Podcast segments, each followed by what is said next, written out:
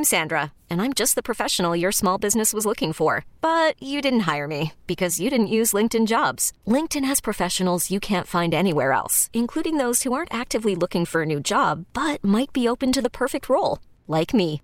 In a given month, over 70% of LinkedIn users don't visit other leading job sites. So if you're not looking on LinkedIn, you'll miss out on great candidates like Sandra. Start hiring professionals like a professional. Post your free job on linkedin.com slash recommend today.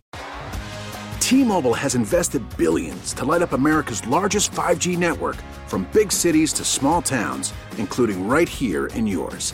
And great coverage is just the beginning. Right now, families and small businesses can save up to 20% versus AT&T and Verizon when they switch. Visit your local T-Mobile store today.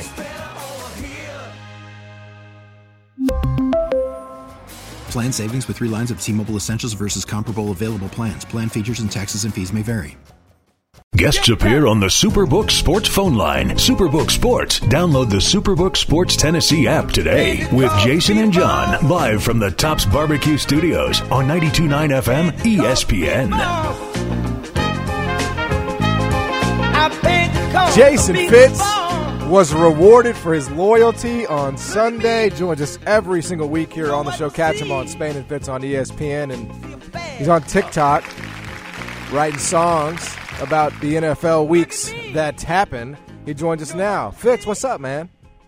Man, I, you know what? I'm just living that dream. I'm sitting in a hotel in Vegas, looking at beautiful Allegiant Stadium. Got my feet up, window, the uh, windows open. Life is good. Victory Monday. I forgot what it felt like. It's been you know a long time. Feels good. Feels yeah. good. Yeah, that was. Uh, you deserve it. That was fun. That was fun. I like. I I didn't even like tweet about it because, you know, when the, when you're you're you're one and three, right? Your your road is so long, but it's also like okay as a fan. It reminded me a little bit of when Memphis basketball had some lean years, right? And they weren't going to the NCAA tournament, and they weren't ranked, and they weren't getting top recruiting classes. Still beating Cincinnati, right? When they would still pick up those random wins against Cincinnati, they still were very meaningful. And that's kind of you know the Raiders season is not technically over, but that's kind of how that felt. Like we, I don't know what it means. I don't know what it's going to mean, but it's always fun to beat the Denver Broncos. Here, here's the craziest thing for every football fan to realize. If you look right now at the standings in the AFC, for example, and you take your division leaders, that would be currently uh, the Dolphins, uh, the Chiefs, the Browns, and the Jags. Amazingly, you take so you take those division leaders out. There's only one team left, not in that that name group I just named, with a winning record. The Bills at three and one. Everybody else in the AFC right now is either two and two or one and three. I think what we need to, and eight games yesterday in the early slate, we're down to one score in the fourth quarter. You think about what this year's NFL season is, it's about margins. Like, there aren't going to be a lot of blowouts. It's going to be a tough year to, for anybody that likes to bet on these games. If you look at it, everybody at this point still has a shot. Other than the Texans at 0-3 and 1, I think everybody in the AFC still has a very legitimate playoff shot. Even the putrid Steelers still have a shot. Moving on to other NFL matters, whose performance were you more impressed by yesterday? Josh Allen or Patrick Mahomes? I think Patrick Mahomes because of the defense he was doing it against. I mean, I, I went into that game thinking, okay, Tampa Bay's defense is really good and their offense stinks. So, you know, this would be an interesting challenge because last week what we saw where the Colts decided just to man up uh, on the wide receivers for the Chiefs and it worked. So I was interested to see what the the change was this week, and Mahomes was virtually unstoppable. I mean, that that was vintage everything that that makes Mahomes uh, the best uh, in the league when he plays that way. So uh, at, at some point, while we love the brand of the Ravens defensively, if you look at the metrics, they're near the bottom of the league in passing defense. They're near the bottom of the league in defense right now. So Tua carved them up. So I'm not surprised that Josh Allen was able to get it done. I was surprised that Patrick Mahomes made it look that easy against the Bucs defense that is very good. Who, who do you blame more, Harbaugh, Harbaugh, not kicking the field goal, or the fact that Lamar throws it up to get picked there, and then you you know you you move them out uh, uh, uh out to the out to the twenties? Which who's more at fault for Baltimore's loss there?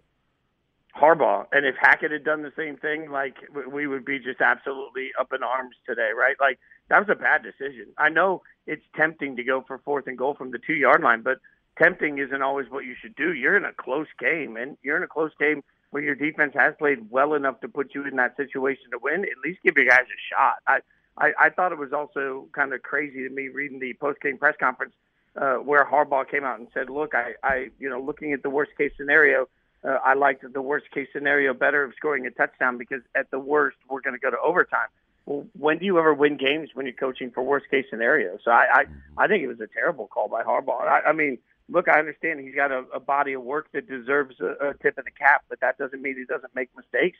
I think that was a, a, just a flat out blatant mistake that cost them an opportunity to win a game they needed. Yeah, it sort of felt like it's shaping up for uh, you know Buffalo and Kansas City. I don't know, man. I just I, I was so blown away by what Patrick Mahomes was doing yesterday. I know this is like a second consecutive Patrick Mahomes question for me, but I just feel like when he's doing that, you know, when he's basically like you know throwing up alley oop lobs in the end zone, like I don't know. I came up. I mean, that's a Super Bowl caliber win last night to me. Like that feels like I know the Buffalo Bills are technically the favorites right now. I don't know how that, and I guess maybe you would say defense, but it's not like the Bills' defense is all there either, right? I mean, they're banged up, and Micah Micah Hyde is out for the year. I just feel like the Chiefs should be the favorites right now, based on last night. Yeah, but the problem is, last week against the Colts, the Chiefs didn't look like mm-hmm. world beaters. So, like, I don't know how to, I don't know how to make that make sense in my mind. Like, were they just mm-hmm. overlooking mm-hmm. the Colts and they were up for this game? You know, I, yeah. I, I don't know. I mean, I, the the Chiefs on paper should be able to beat everybody by forty all the way across the board. So should the Bills. But I'm with you. I think the Bills and, and the Chiefs. And I would add, if there's another team that, that has shown Super Bowl caliber tendencies, it's the Eagles to me. I mean, they go down 14 nothing and they just rage back and and handle the Jags easily. I think that was a big win for Philly. Those are the only three teams in the NFL right now. I feel like I have any confidence in. That's where I was going. Is Philly? I mean, it feels official that they're the best team in the NFC right now. Who gets the most credit for them right now, Fitzy, with where the Eagles are? Uh, Pederson, uh, without without question. And you know, there was a really interesting moment, guys. Like I don't take too much in the you know post game handshakes and everything. There was a funny moment on Twitter last night where um, Jason Kelce uh, came up to do sort of a jersey swap with Pederson. Pederson gave him his rain drenched jacket, and they were laughing about it. Well, what really hit me there was the genuine love between coach and player, and another player whose name escapes me walks up to him in that moment and also taps him and you could just see that those Eagles players still really have like heartfelt love for their coach. And you know that's not always the case when guys walk out the building. I think that's a special moment, and it speaks to Doug Pederson's ability to connect, and I, that's what he's he's absolutely done in Jacksonville. So I want to give him a ton of credit for what he's done there. But really, as much as he had Jacksonville fired up uh, and ready to play, the Eagles just Eagles look better. I yep. mean, uh, at some point, Hurts Hurts is playing like an MVP candidate. They've given him every single weapon, and Sirianni is quietly a Coach of the Year candidate too. Like we love the Jag story, yes. but Philly is clearly the best team in the NFC. We're talking to Jason Fitz here on the show, joins us every single Monday. Um, the Phoenix Suns lost to a team from Australia yesterday. I know it's kind of it's crazy that we're you know we're we're talking NBA basketball, but it's here. Um, I don't know. Like there was a you know it's an exhibition and whatever. Uh, so I'm not trying to like go crazy. I, I, just remember when Memphis basketball lost an exhibition to Christian Brothers here in, in, Memphis, and it actually was. It was like an omen for what was to come. Um, is there any of that here with Phoenix? I think Phoenix is going to be the biggest dumpster fire in the NBA this year, and it's not because of their ownership situation. Like to me, when DeAndre Ayton came out in the first day of media and said he had not spoken to, to the coach since Game Seven of last year, like not at all. They hadn't had a single conversation. And, you know, I realized Monty Williams came out later and said, well, I'm trying to give the guys their space. So you're telling me that your guy went out on the open market, then signed a historic deal for the franchise, and you never even called him? You haven't talked to him at all since the game seven where he was sat down? Doesn't make any sense. And when reporters asked him what he would say now to Monty, he said, I'm not going to say anything. I guess I'll just let my play do the talking. When your star that just got paid that much money is obviously that against your coach still for decisions that were made last year. That's the sort of stuff that lingers. Because man, when when Monty comes over to the bench and starts yelling, why why do we have any indication that DeAndre Ayton's not just going to roll his eyes and shut him out? And it only takes one person in a small locker room to have that impact. I, I think the Suns are going to fall apart and implode this year. They're they're not coming together in the moment of like this is difficult. You know, as a Raiders fan, I watched the locker room last year deal with some very difficult situations, and it seemed to bring them together. From the outset, the Suns still look shell shocked, and frankly, there's not any indication that they're out there playing for each other to get through it either. So I, I'm out on the Suns completely. Hammer the under on the win total. College football, uh, Alabama gets the win. They handle Arkansas, move back to number one. But how concerned, Fitzy, are you about the Bryce Young shoulder injury? No, uh, that's massive. I, I have the luck of working with AJ McCarron on Saturdays, and the minute that uh, Bryce was hit, AJ said, "Yeah, he just sprained his uh, shoulder and his AC joint." He said the same exact thing happened to me. And so I sat there and got stories for an hour of how they had to give AJ three different injections to numb his shoulder to the point that he could lift it, and he wasn't able for the rest of the season to practice at all. They knew they needed to do surgery, but they couldn't. They couldn't let their starting quarterback go out in the national championship year. So he would all week he would just hand off during practices.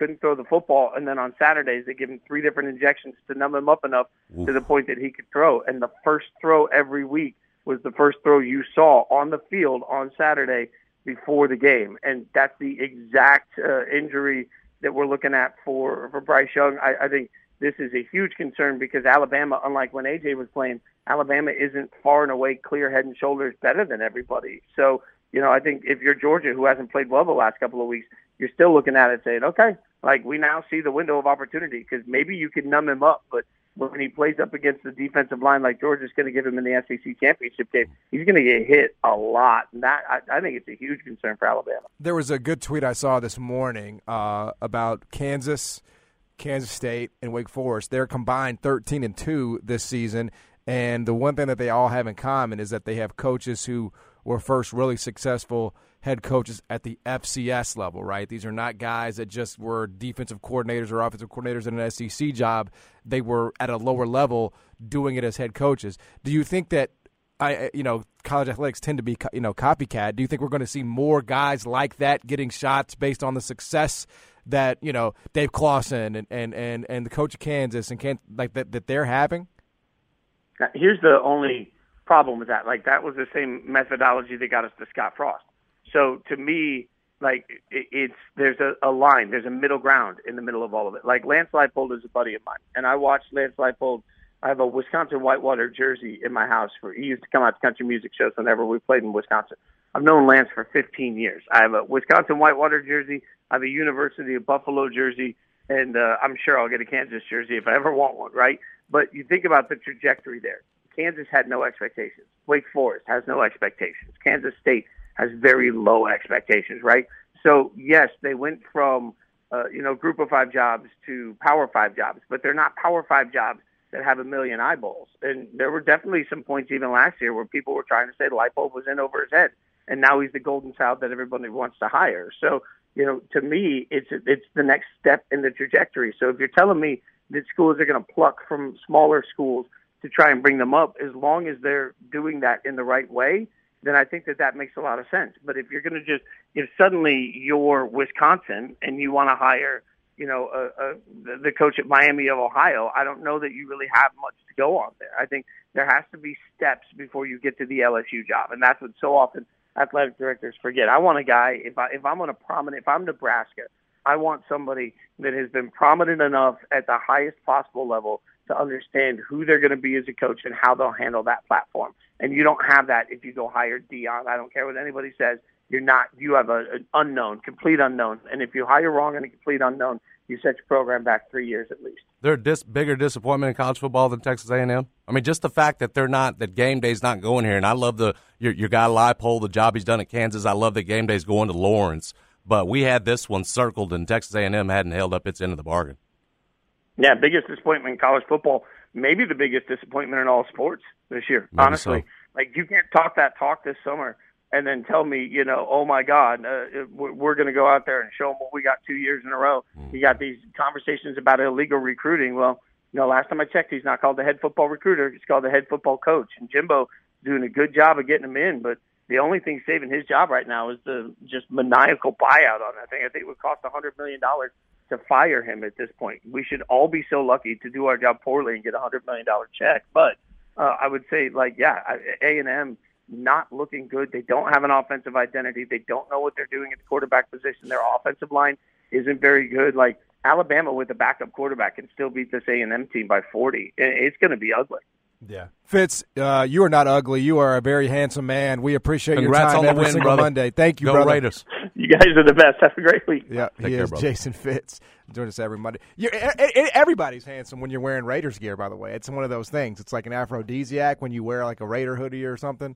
That's why it's my entire wardrobe, bro. I mean, when you see when you see somebody walking down the street in a Raider outfit, it's like that dude's got his life together, No, I don't think that at all. huh? And you would only have said that, you know, after this win when y'all were zero and three. You're like, why why's he still got that on? Uh, well, That, that's what you would have said. What I've done is I've made a very bad bet. I, I, I, my entire wardrobe consists of Raider stuff, and I've got more coming. Um, and uh, yeah, here we are. So uh, appreciate Jason Fitz for joining Appreciate us it. on the show. We'll be back. Jason and John, 90 Turn to FM, ESPN.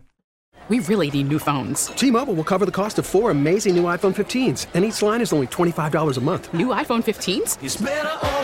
Only at T-Mobile, get four iPhone 15s on us and four lines for 25 bucks per line per month with eligible trade-in when you switch.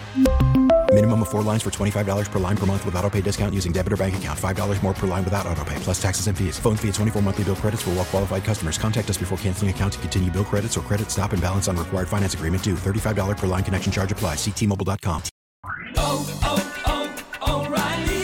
Protect your vehicle's engine with a full synthetic oil change and save with Mobil 1 at O'Reilly Auto Parts. Purchase five quarts of Mobil 1 full synthetic motor oil and receive a $10 O'Reilly gift card after rebate. See store for details. With your Mobil 1 purchase, you'll also receive two times points during O Rewards Bonus Points Month at O'Reilly Auto Parts. Oh, oh, oh,